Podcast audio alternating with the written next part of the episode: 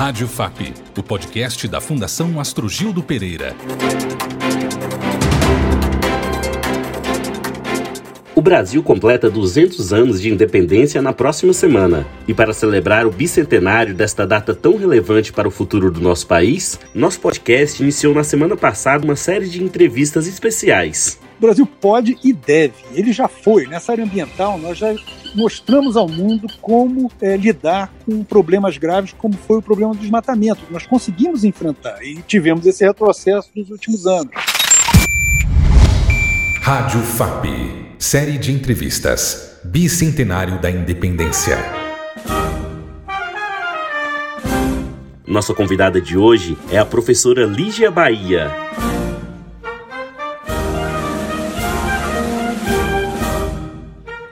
Professora da Universidade Federal do Rio de Janeiro, Lígia Bahia, possui graduação em medicina também pela UFRJ, mestrado e doutorado em saúde pública pela Fundação Oswaldo Cruz. Integrante do Conselho Curador da Fundação Astrogildo Pereira, Lígia Bahia é especialista em saúde pública há mais de 40 anos.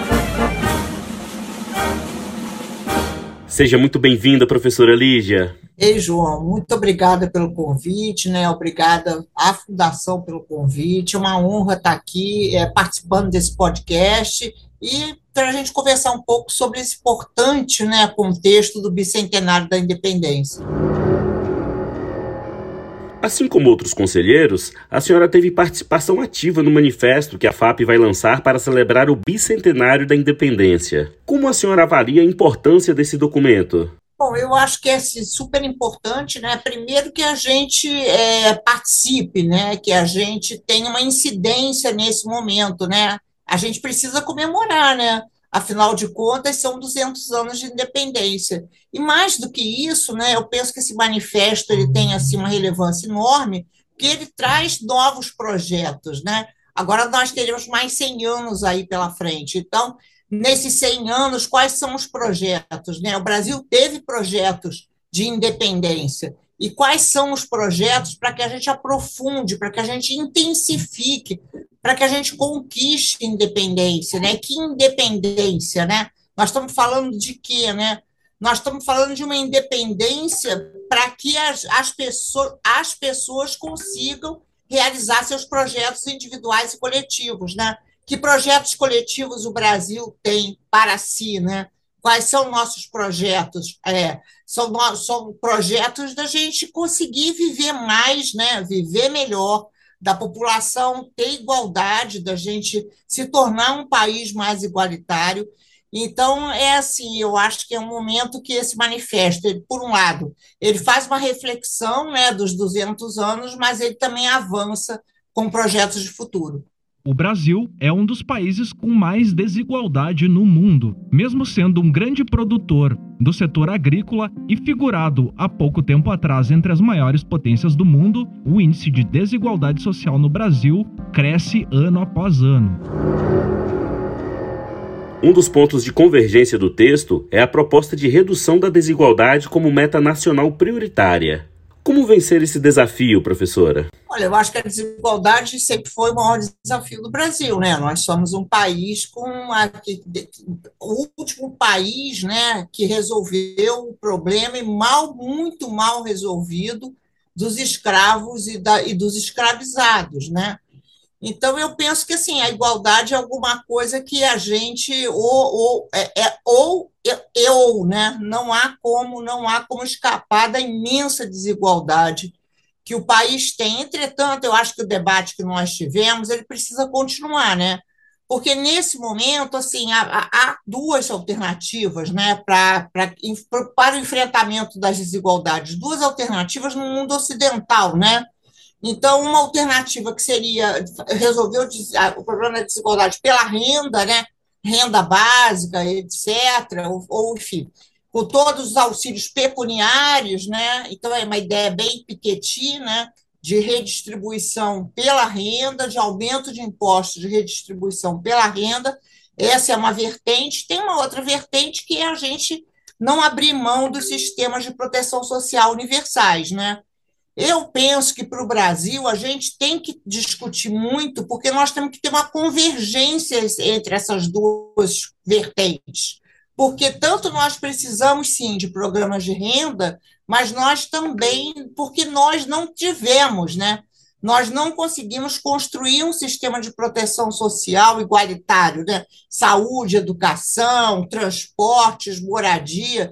Então, a gente precisa disso, né? nós não podemos prescindir, porque se a gente tem renda, né, consegue de alguma maneira transferir renda, mas não consegue que as pessoas fora da sua casa, fora do seu domicílio, tenham segurança, né, se sintam iguais, então essa nossa desigualdade ela persiste. Então, esse é um desafio especial né, para um país como o Brasil. Né? Eu acho que todos concordam que nós temos dois grandes problemas. O primeiro é o subfinanciamento. O Brasil gasta per capita em saúde pouco mais do que a Namíbia. E o outro problema é o problema da gestão. Nós temos poucos gestores em saúde, temos interferências políticas absurdas.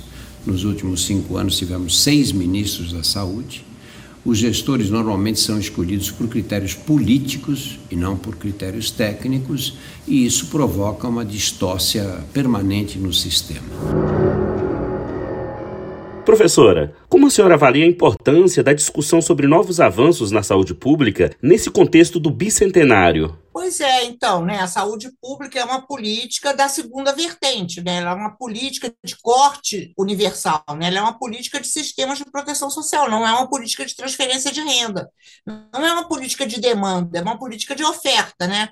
Para que a gente tenha um sistema de saúde igualitário, a gente precisa ter oferta, oferta de profissionais de saúde, oferta de estabelecimentos de saúde, então é uma política de oferta. As políticas de oferta elas, elas demandam, digamos, um tipo de tributação que o Brasil não tem, né? A gente tem uma, uma tributação muito regressiva. A gente não conseguiu, mesmo ao longo dos governos de teor mais popular, avançar numa mudança na tributação. Isso por um lado. Por outro lado, a gente tem políticas de o tempo todo a gente a gente tem políticas que são políticas fiscalistas, né? Não são políticas que permitem aumentar, aumentar despesas públicas. É isso que nós tivemos. E o SUS, né, que de fato é uma enorme conquista, enorme conquista. Nós devemos o SUS muito à formulação do antigo Partido Comunista Brasileiro, né? Havia vários vários sanitaristas que estiveram ali, que foram então os responsáveis. Nós nos inspiramos inclusive nos comunistas italianos, então, de fato, é uma grande conquista, mas não teve muito quem, quem tenha levado isso adiante. Né?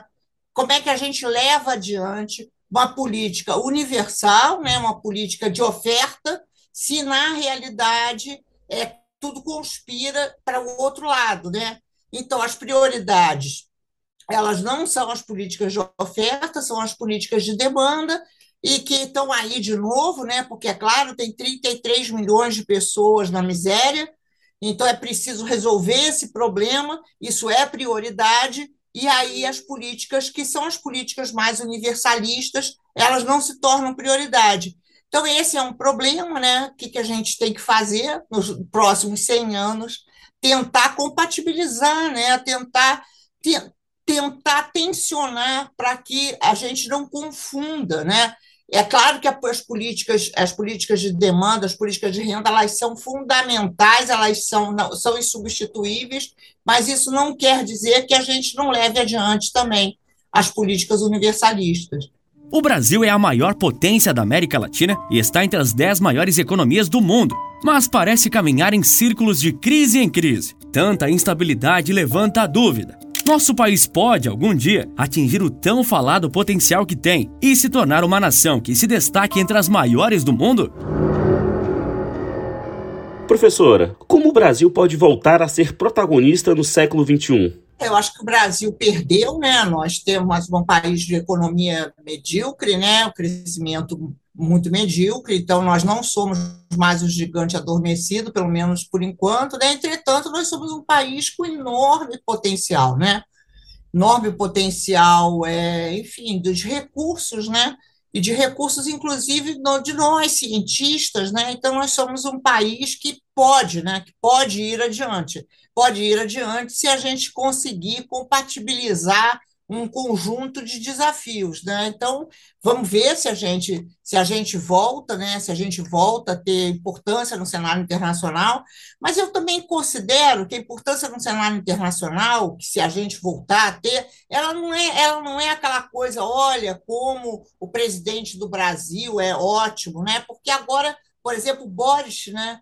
O presidente do Chile, ele é o queridinho internacional. Então tá ótimo, né? Tá bom que seja assim, porque ele é jovem, é, é diferente o que está acontecendo no Chile, né? O que está acontecendo no Chile não é o que vai acontecer o que, o que vai acontecer no Brasil, e eu acho que com isso, então, a gente pode construir, pavimentar um terreno mais sólido, né? que não é só, não, que, que, que não seja só simbólico, né? que, de fato, essa, essa reinserção internacional do Brasil ela seja mais consistente, né? Como é que vai ser isso, né? Que a gente precisa ter uma, uma inserção, uma reinserção internacional que seja é, pela democracia, pela capacidade de, de, de sermos um país mais igualitário, pela nossa ciência, pela nossa criatividade, né, pelos créditos de carbono, pela, pela, enfim, pela pegada, pela pegada ecológica, né?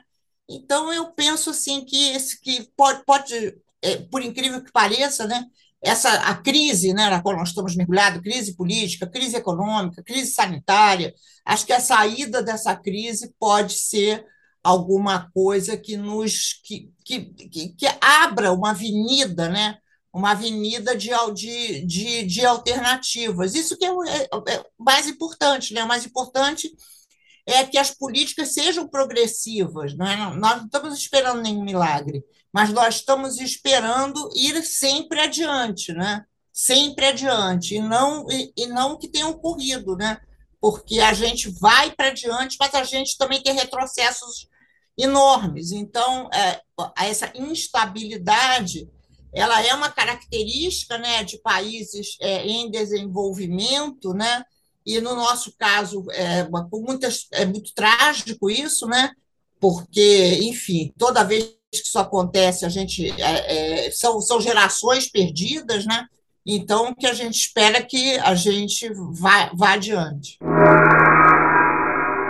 Lígia Bahia, professora da UFRJ, doutora em saúde pública pela Fundação Oswaldo Cruz. Muitíssimo obrigado por sua participação em nosso podcast. Olha, João, eu é que agradeço, viu? Muito, muito importante estar aqui, né? Para mim, uma honra, de como eu te falei no início, e muito legal estar aqui você, assim, respondendo suas perguntas, né? Eu espero que ter, espero ter contribuído e fico aqui à disposição. Obrigado pela sua audiência e até o próximo podcast. Saiba mais sobre a FAP em fundaçãoastrogildo.com.br.